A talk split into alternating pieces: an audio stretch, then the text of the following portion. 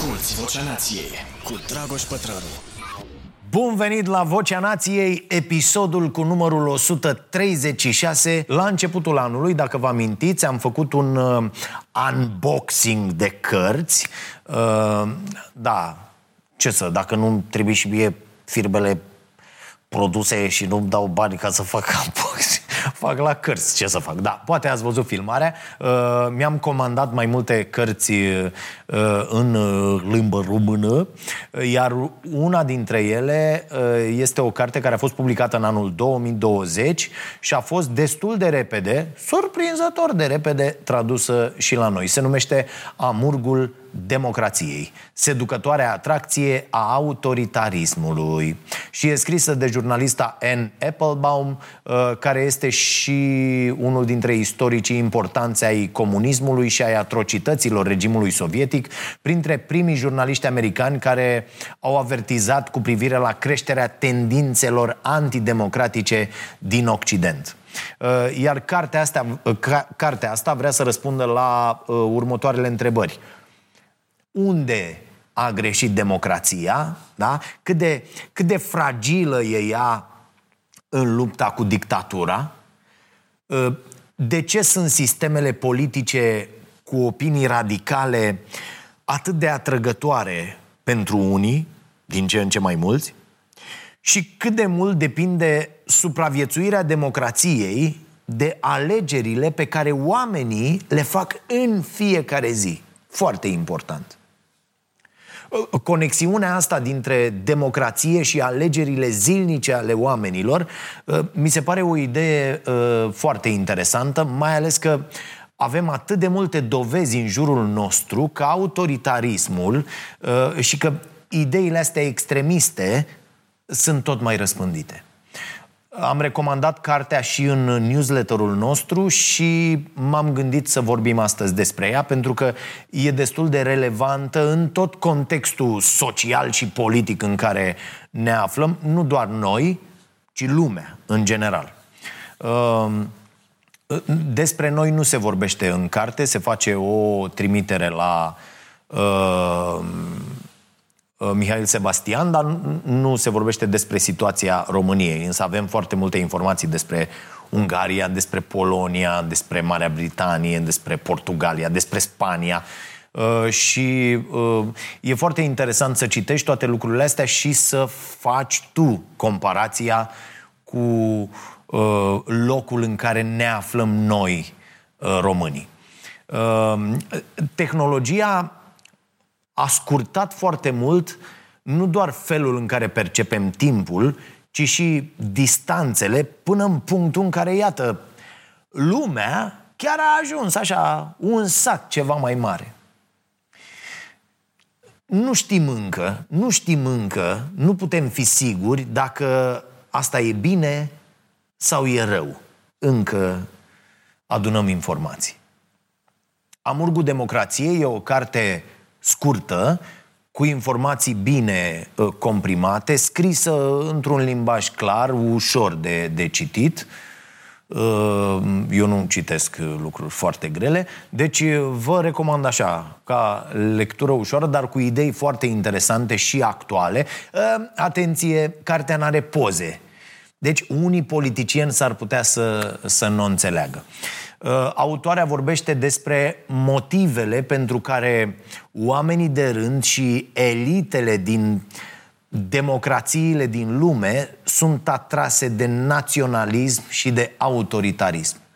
Uh, iar asta se întâmplă din Statele Unite până în Europa continentală, unde uh, pare că democrația este uh, uh, atacată, iar autoritarismul este în ascensiune.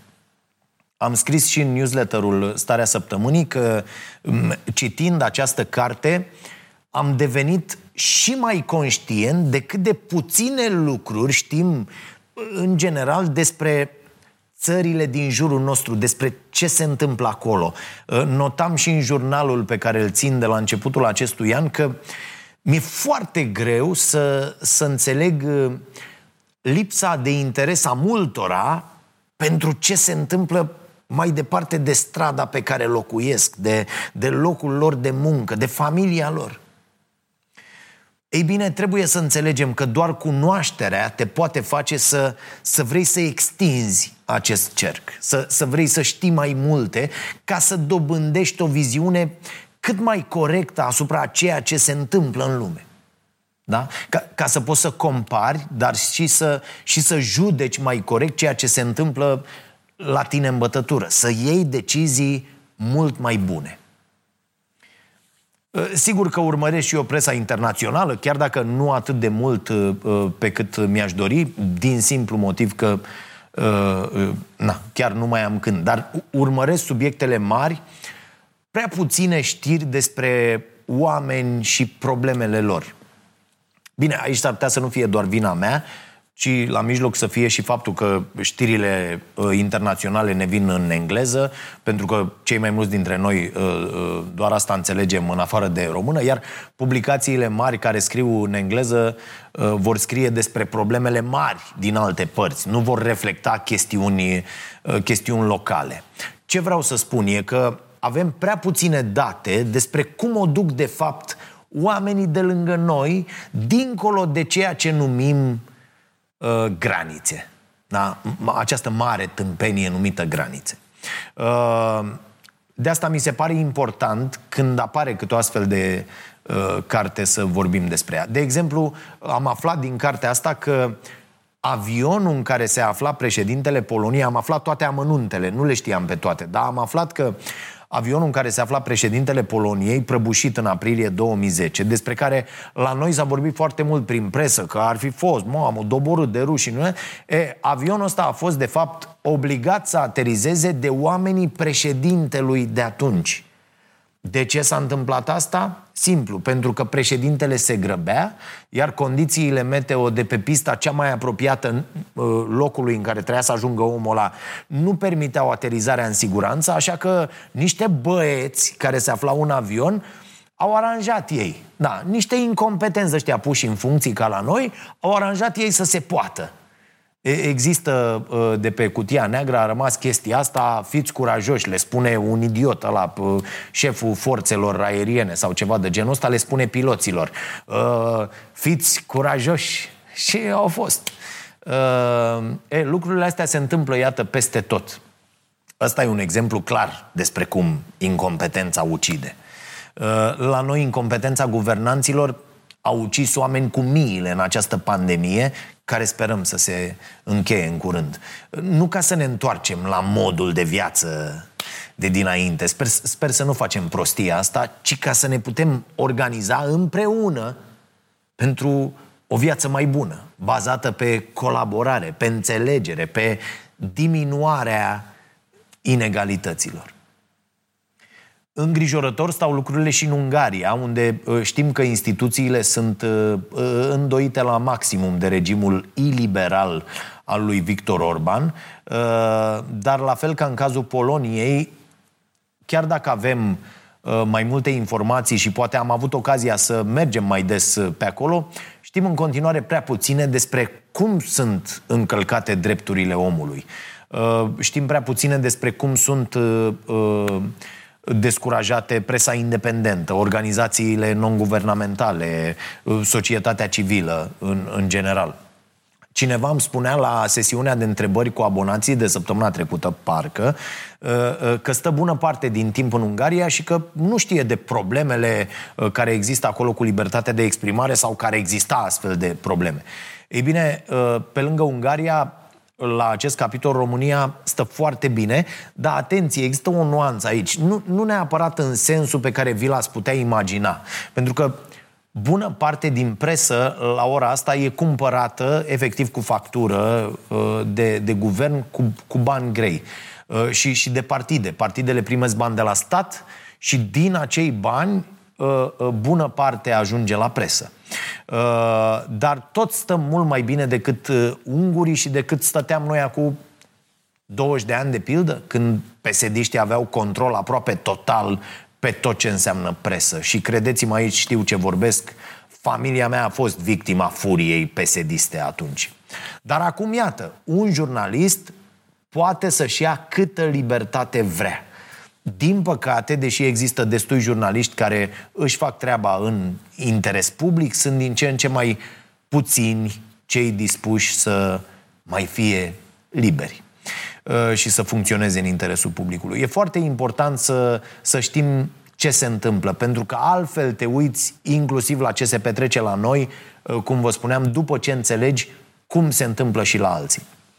Autoarea cărții spune că mișcările de dreapta de acu n-au nimic în comun cu ce însemna dreapta în trecut. Și uh, uite un moment bun să uh, răspundem și unor solicitări venite mai ales din partea unor urmăritori mai tineri de a clarifica un pic și cum e treaba asta, domnule, cu stânga și cu dreapta, care la noi înseamnă ceva, la alții înseamnă altceva, cum o fi? Ok.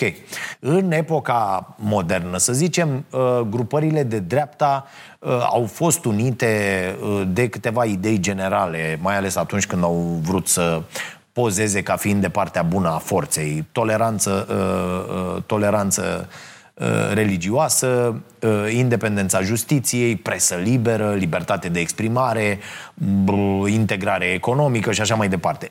În schimb, în Europa continentală, noua dreaptă, spune autoarea, vrea să distrugă toate instituțiile existente.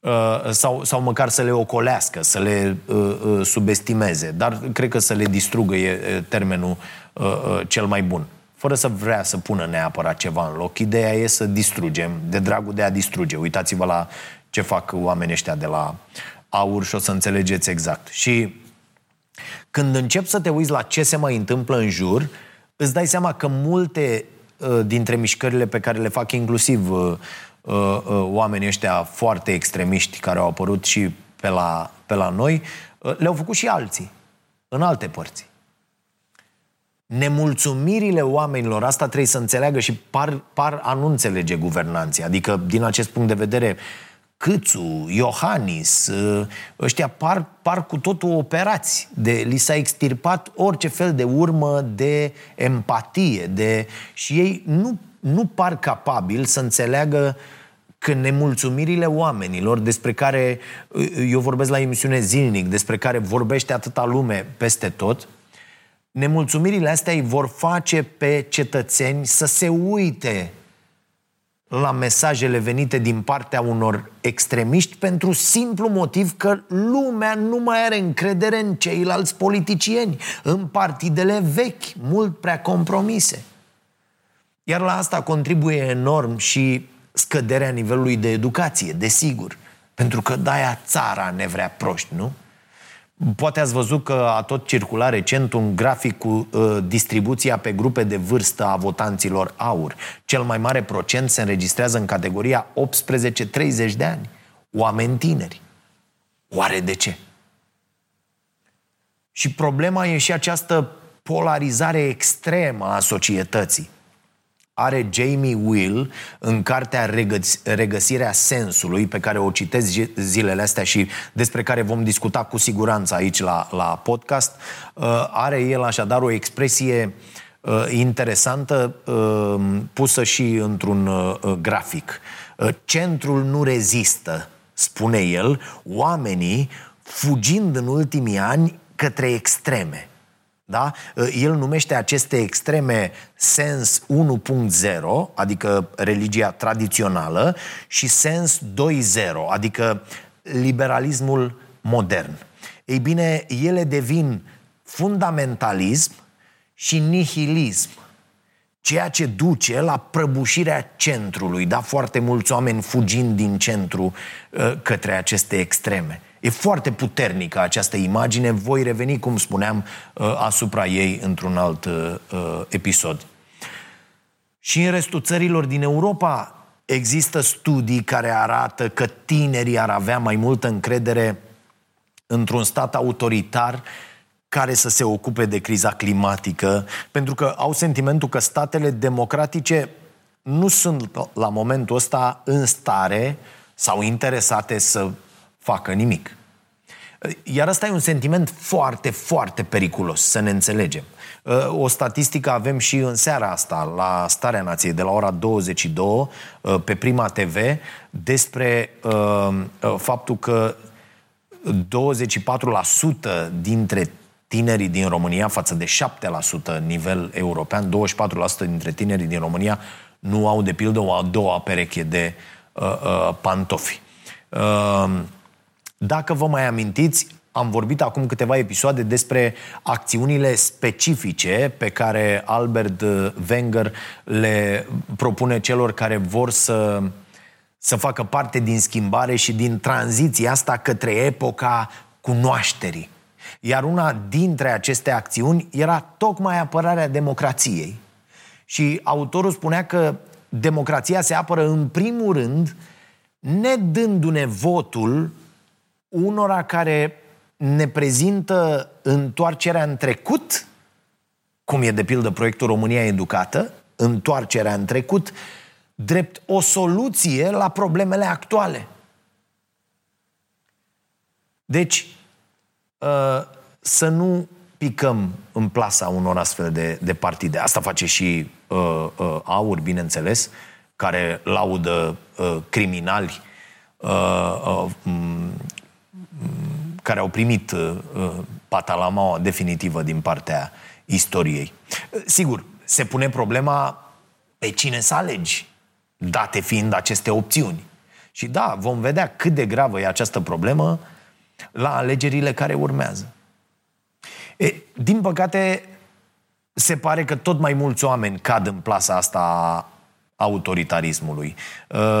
De exemplu, chiar acum la final de ianuarie, când au fost alegeri în Portugalia, un partid de extremă dreapta, înființat în 2019 acolo, a reușit doar 2 ani mai târziu să obțină peste 7% din voturi, atenție, și să fie cu acest procent al treilea cel mai mare partid din Parlament. Da? Noi avem patru toate, cred, în Parlament. Uh, asta spune foarte multe. Uh, cam tot așa s-a întâmplat și la noi, cu partidele astea uh, care au mai apărut, acum se întâmplă cu aur. Partidul din Portugalia susține, atenție, pedepsa cu moartea, închisoarea pe viață și castrarea chimică. Vrea un control mult mai mare la granițe, are un discurs puternic împotriva minorităților, susține deportarea imigranților inactiv economic, tot în Portugalia există și un partid care se numește Oameni, Animale, Natură, cu idei progresiste de protecție socială, de protejarea mediului și a animalelor, după cum spune și numele. E, acest partid e înființat cu 10 ani mai devreme decât partidul de extremă dreapta, dar a reușit să obțină la aceleași alegeri doar 1,5% din voturi.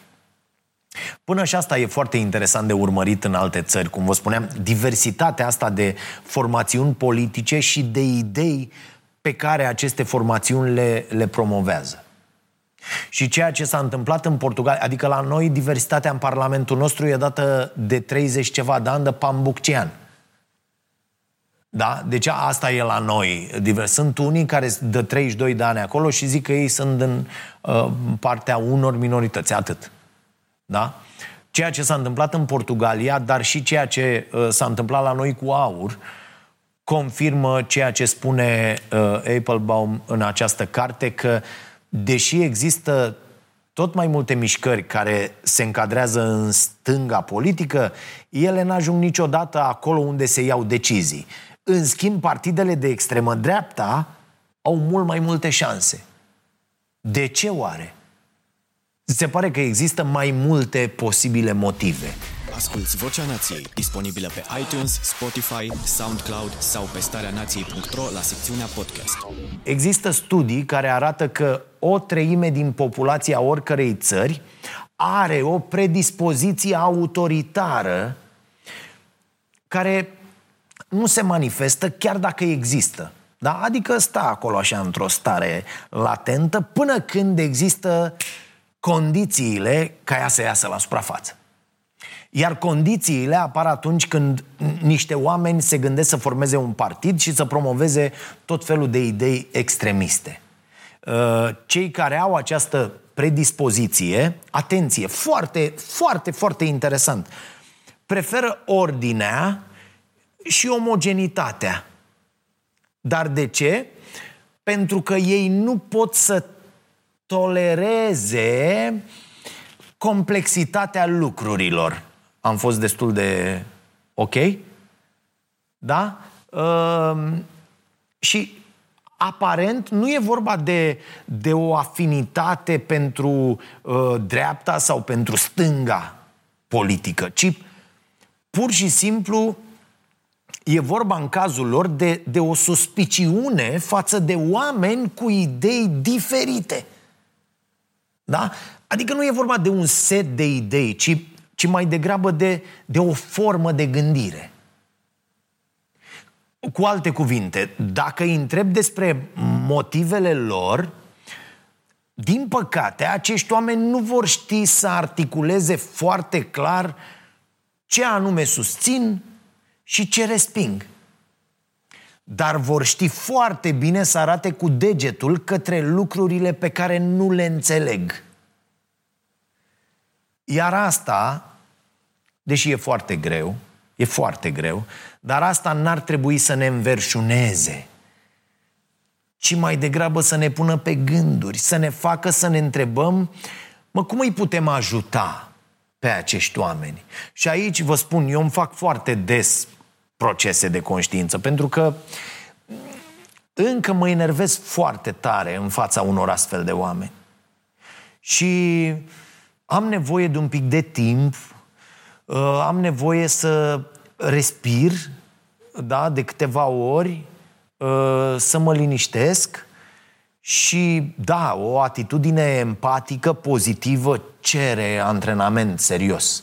Eu n-am încă suficient, recunosc, și uh, uh, lucrez în fiecare zi cu mine la treaba asta. Așadar, scuze că mă mai ia.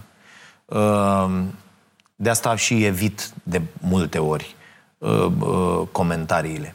Uh, e posibil ca mulți dintre acești oameni să fie singuri. Fără familie, fără prieteni, uh, oamenii care își găsesc sensul în lume atunci când simt că uh, aparțin unei, unei mișcări, unui partid politic. Sunt și ei undeva băgați. Și vă spuneam, mă uit pe unele comentarii, mă crucesc. Unii oameni nici măcar nu sunt interesați de ce spun alții sau uh, uh, și nu dau niciun semn că ar vrea să înțeleagă ceva. Nu, nu, nu. Ei vor doar să, să dea drumul la ura asta din ei. O ură care, dacă ești în stare să-ți păstrezi calmul, îți produce până la urmă milă, compasiune. Sentimentul ăsta de apartenență e un lucru de care avem mare nevoie cu toții și nici nu ne dăm seama uneori uh, cât de important e și mai ales ce efecte provoacă lipsa lui. Uh, uh, spunea Martin Luther King Jr. că uh, trebuie, deci fie învățăm uh, uh, uh, să trăim uh, împreună, ok, uh, fie vom muri împreună ca proști. Da? E, e, e foarte puternică această idee. Ehm, vă amintiți, uh, dacă ați citit, dacă nu, vă spun eu, povestea băiatului care uh, a vizitat-o pentru o sesiune de terapie pe Edith Eger, autoarea cărții Alegerea, despre care am discutat la primul uh, episod din acest an. Sunt disponibile toate, le puteți găsi pe canalul nostru de YouTube. E, uh, copilul ăsta era, un, era membru al unei grupări care susține supremația albilor în America. Un copil care își pierduse uh, ambii părinți la vârsta de 10 ani, dacă mi-aduc bine aminte. E, uh, și apropo de asta o să vorbim data viitoare despre cartea Secolul Singurătății, în care sunt menționate niște studii care arată că singurătatea și marginalizarea sunt uh, uh, uh, conectate cu creșterea mișcărilor politice de extremă dreaptă. Toate lucrurile astea despre care vorbim aici, iată, până la urmă uh, se leagă, da? Facem așa un mare serial uh, an de an. Revenind la cartea de azi, autoarea se întreabă cum ajunge dictatorul tocmai la acel public care simte la fel ca el? Cum, cum îi convinge el pe votanți să accepte schimbările pe care le propune. Pentru că, deși se poate explica în mare parte prin existența acestor oameni lăsați cumva în urmă, de asta nu e toată, toată povestea. Există suficient de mulți oameni care n-au astfel de probleme și care sunt totuși seduși de atracția autoritarismului. De exemplu, cartea începe cu o descriere a unei petreceri pe care autoarea și soțul ei au organizat-o la finalul anilor 90 în Polonia. Soțul ei a fost ministru afacerilor externe în Polonia în urmă cu câțiva ani, iar acum e membru al Parlamentului European. Și își descrie prietenii prezenți la petrecere ca fiind niște susținători ai democrației și ai piețelor libere, iar apoi le urmărește traseul până în prezent când uneori traversează strada ca să evite Probabil și aia fac la fel ca să o evite pe ea. Motivul pentru care îi ocolește e acela că între timp mare parte dintre ei au devenit susținători ai autoritarismului. De ce s-a întâmplat asta? Ei bine, aici explicația e diferită, pentru că acei prieteni nu fac parte din grupul celor lăsați în urmă, nu fac parte din grupul celor care uh, și-au pierdut locurile de muncă, uh, știu eu, părinții, casele. Uh, sunt niște oameni foarte educați și foarte plimbați prin lume. De ce au devenit ei susținători ai autoritarismului între timp? Ce anume i-a atras? Lecția numărul 1, zice autoarea, este aceea că autoritarismul are nevoie de susținere masivă, dar și de oameni, foarte mulți, așezați în locuri strategice. Iar în condiții optime, orice societate se va întoarce împotriva democrației. Optime pentru haos, desigur. Unul dintre motivele pentru care uh, oameni precum apropiații autoare, educați și bogați și-au schimbat ideile în timp, este faptul că acești oameni vor să fie observați, vor să fie văzuți, vor să fie importanți. Iar nevoia asta de statut, E un motor foarte, foarte puternic, aproape la fel ca sentimentul de apartenență. Când ți se promit funcții mari, unde poți în sfârșit să te simți și tu important, tu nefiind atât de șmecher, uh, o, o să faci orice e nevoie ca să obții toate aceste avantaje. Mai ales dacă nu-ți găsești liniștea și bucuria în alte lucruri și persoane din viața ta. Pentru alții, motivul poate fi capcana de a crede în conspirații. Și autoarea spune că acesta este motivul pentru care mulți, din, foarte mulți dintre uh, uh, apropiații ei uh, au, au făcut treaba asta. Există, există foarte multe studii care arată că percepția cetățenilor despre nivelul de imigrație din țara lor, de pildă, e mult mai mare decât arată realitatea.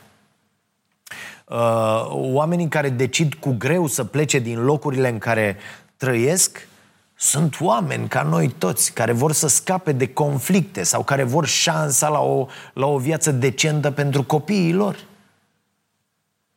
Hai să-i condamnăm pe oamenii care stau la țară că își trimit copiii să învețe la oraș. E fix același lucru. Da?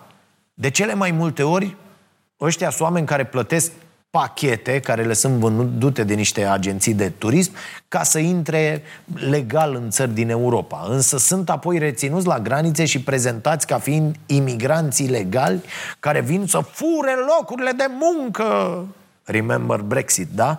Uh, și să crească rata criminalității. Și uite cum apare motivul ăsta de teamă și de ură și totul e amplificat de aceste partide nocive, de acești extremiști, de acești naționaliști. Uh, partidul care, care promite controle mai mari la granițe strânge voturi în condițiile astea. Nici măcar nu e greu, nu? Și aici eu vă mărturisesc. Asta e o chestiune pe care mintea mea, așa proastă cum e ea, nu poate cuprinde. Pur și simplu. Adică eu mă întreb mereu, mă, cum poate un om aparent normal să nu înțeleagă că și el, dacă ar fi în situația migrantului, dar nu sunt, așa răspunde prostul, dar nu sunt, dacă ar fi în situația migrantului, pune-te, idiotule, pune-te. Dacă ar fi în situația migrantului, s-ar comporta la fel. La fel. Cum să fii atât de incapabil de, de orice fel de empatie încât să nu ți se rupă sufletul când îi vezi pe acești oameni, când le afli povestea. Și cât de arogant poți fi ca să consider că doar pentru că ai avut noroc cu chior ca un spermatozoid să uh, întâlnească un uh, ovul acilișa în acest spațiu sau un, într-un spațiu bun, să zic așa, da? Asta îți dă dreptul să-i consideri pe alți oameni inferiori ție, lipsiți de drepturile de care tu te bucuri. E incredibil. Există oameni care sunt împotriva migranților, dar își trimit copiii la studii în străinătate. Bă, ați nebunit? Eu nu înțeleg. Și mă întreb, de multe ori mă întreb, bă, acești oameni pot iubi, oare? Își iubesc partenerii de viață, părinții, copiii? Revin, uh, scuze pentru această paranteză uh, emoțională. Uh, atenție, Ima, uh, vorbe care vă pot afecta emoțional. Revin la ceea ce ne aruncă în brațele extremiștilor. La fel e cu rata de criminalitate, unde percepția e mult diferită față de realitate și alimentată constant de știrile care vor să atragă atenția. Da? Se creează tot felul de conspirații în jurul acestor subiecte, uh, în capcana cărora mulți dintre oameni uh, cad cu ușurință.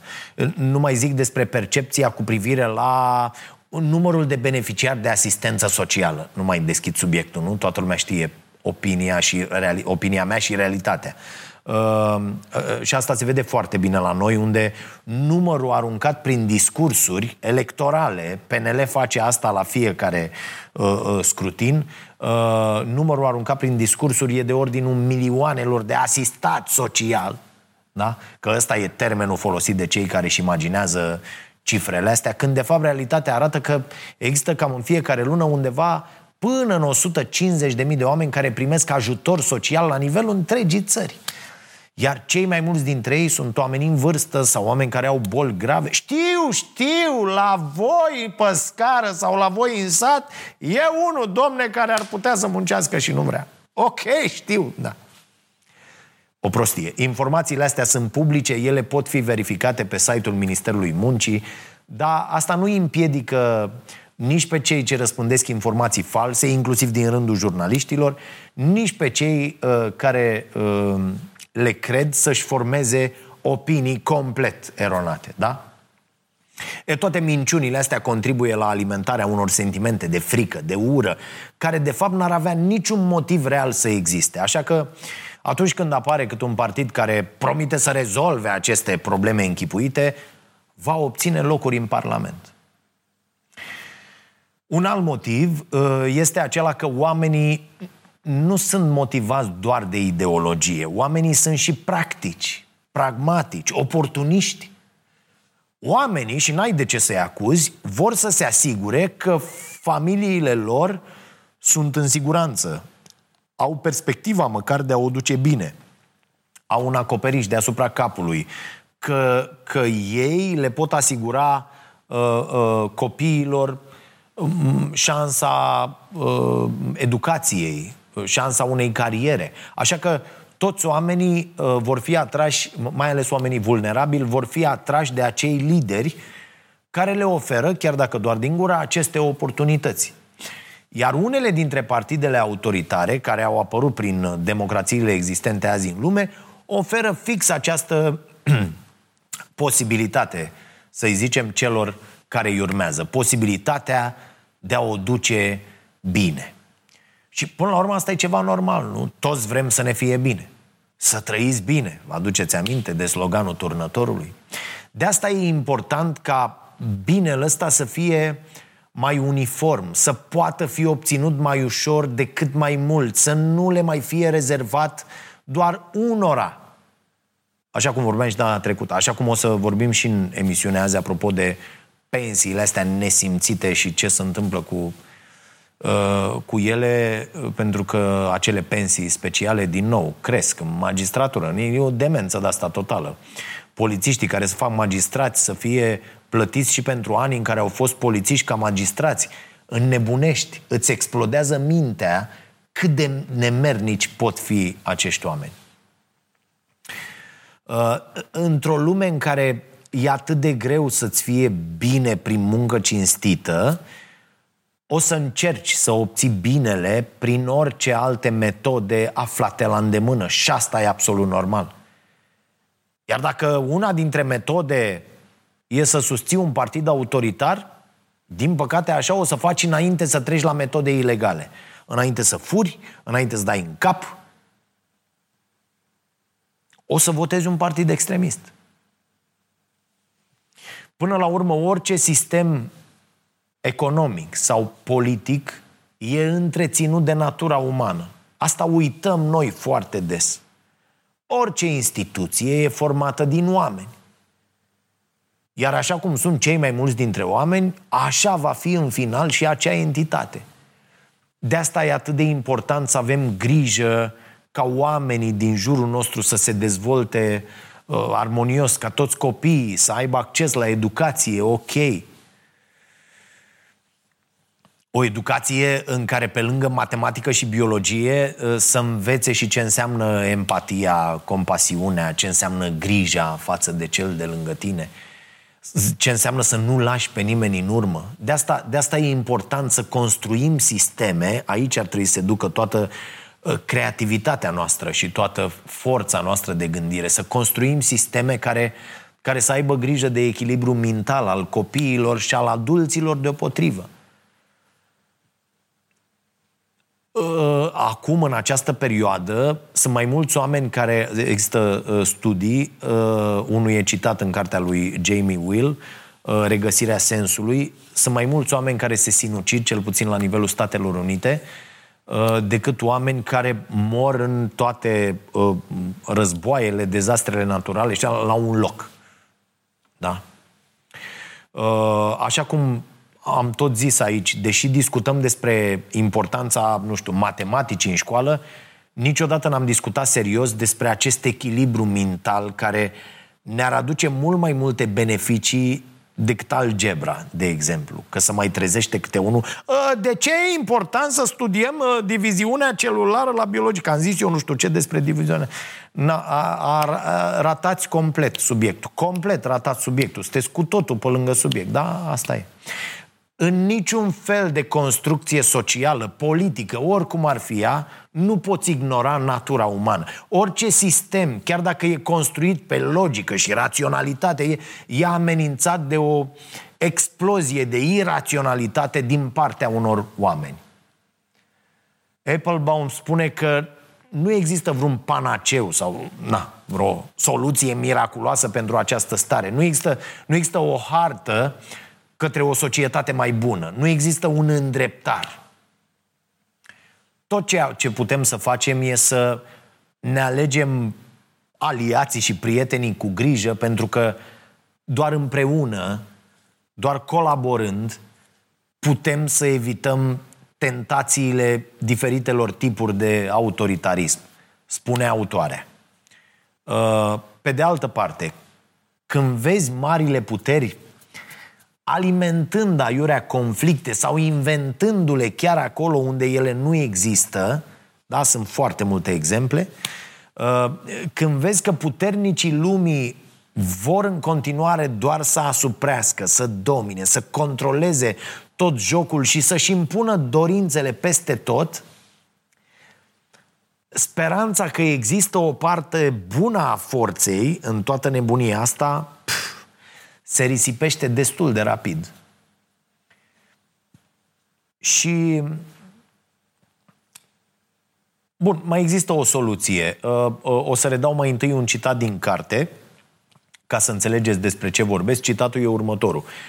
Dictatorul vrea să conducă, dar cum ajunge la acea parte a publicului care simte ca el, vă ziceam și mai devreme?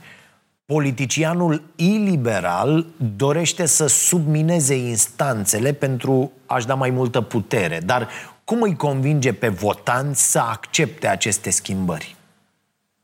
În Roma antică, ă, Cezar i-a pus pe sculptori să realizeze mai multe versiuni ale imaginii sale. niciun autoritarist contemporan nu poate reuși fără echivalentul modern al acestora. Da? Scriitori, intelectuali, pamfletari, blogări, propagandiști, producători de emisiuni de televiziune, creatori de meme, ce vreți voi. Da? Uh, care pot vinde uh, foarte bine public această imagine. Autoritariștii au nevoie de oameni care vor promova răzvrătirea. Uitați-vă la mai multe posturi de televiziune și o să găsiți treaba asta la posturile respective. Sau vor lansa o lovitură de stat.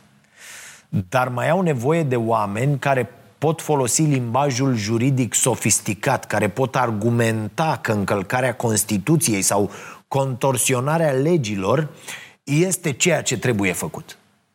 Da? Autoritariștii au nevoie de oameni care să dea glas nemulțumiților, vor manipula dezaprobarea, vor canaliza furia și teama și vor imagina un alt viitor. Am încheiat citatul. Da? Deci nu e de la mine, eu citez. Când zic de la cineva, citez. Că îi mai aud pe unii, bine că le știi tu pe toate. Nu, am, vorbesc despre ce scriu unii în niște cărți. Luați sau nu. Uh, e, și dacă dictatorii au nevoie de uh, uh, oameni ca să facă orice, mă gândesc eu așa, n-ar fi o soluție mai bună dacă acei oameni ar fi pregătiți să-i refuze? N-ar fi mai bine dacă toți acești oameni uh, de care autoritariștii au nevoie ca să-și promoveze mesajele ar avea echilibrul mental necesar astfel încât să-și dea seama că mesajele alea nu sunt uh, pe bune? N-ar fi mult mai bine dacă oamenii ar avea siguranță economică și libertatea să spună nu oricăror beneficii pe care le-ar putea obține în schimbul susținerii unui partid autoritar sau extremist? Libertate economică, libertate informațională și libertate psihologică, cum spunea Wenger. Da? Uh, Sigur că e extrem de greu și o să ziceți că, bă, ăsta e un naiv dement care visează și vine să ne zică nouă tot felul. Bă, nu, situația este într-adevăr foarte, foarte nasoală uh, în, în toată lumea. Dar ca în cazul tuturor lucrurilor grele, trebuie început de undeva, nu? Și poate că deocamdată cel mai evident punct din care putem începe este rezolvarea supraviețuirii, diminuarea sărăciei. Nimeni nu trebuie să se mai chinuie doar ca să supraviețuiască. Avem nevoie de protecție socială serioasă și apoi putem vorbi despre educație, o educație care să includă și noțiuni despre compasiune, empatie, spirit uh, critic, simț critic, da? Ce încercăm noi să facem aici cu, cu emisiunea Starea Nației. Până atunci, din păcate, avem ceea ce vedem în jurul nostru. Iar liberul arbitru, atât de adus în discuție, este anulat, oameni buni, de nevoile pe care oamenii le au. Așa cum e anulat în cazul hranei hiperprocesate, care creează dependență. Da? Toate studiile serioase spun asta. Mâncarea este făcută acum special, este concepută pentru a crea dependență. Nu mai există liberul arbitru la dependenți. Sunt multe de zis uh, în continuare, inclusiv despre cum exemplu Chinei a reușit să despartă capitalismul de democrație, da?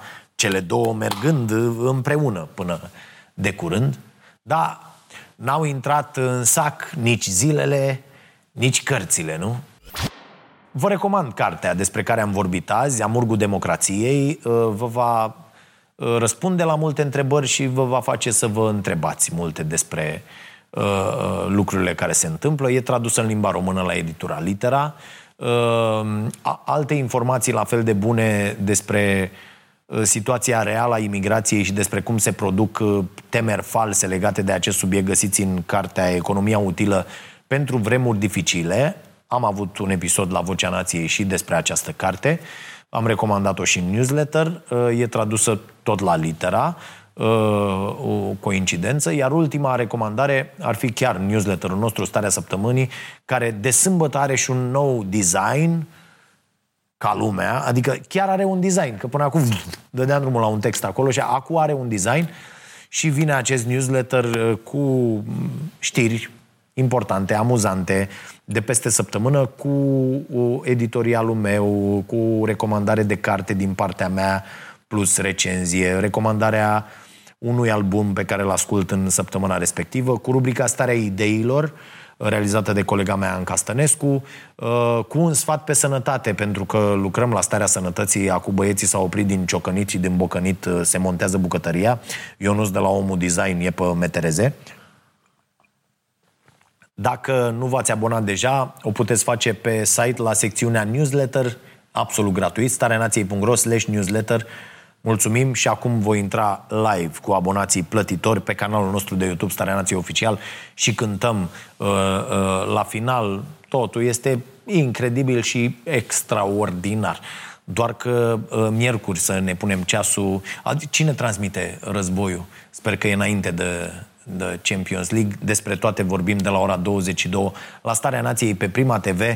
Să vă fie bine și nu uitați de noutatea noastră, ceaiul nației. Cu bine!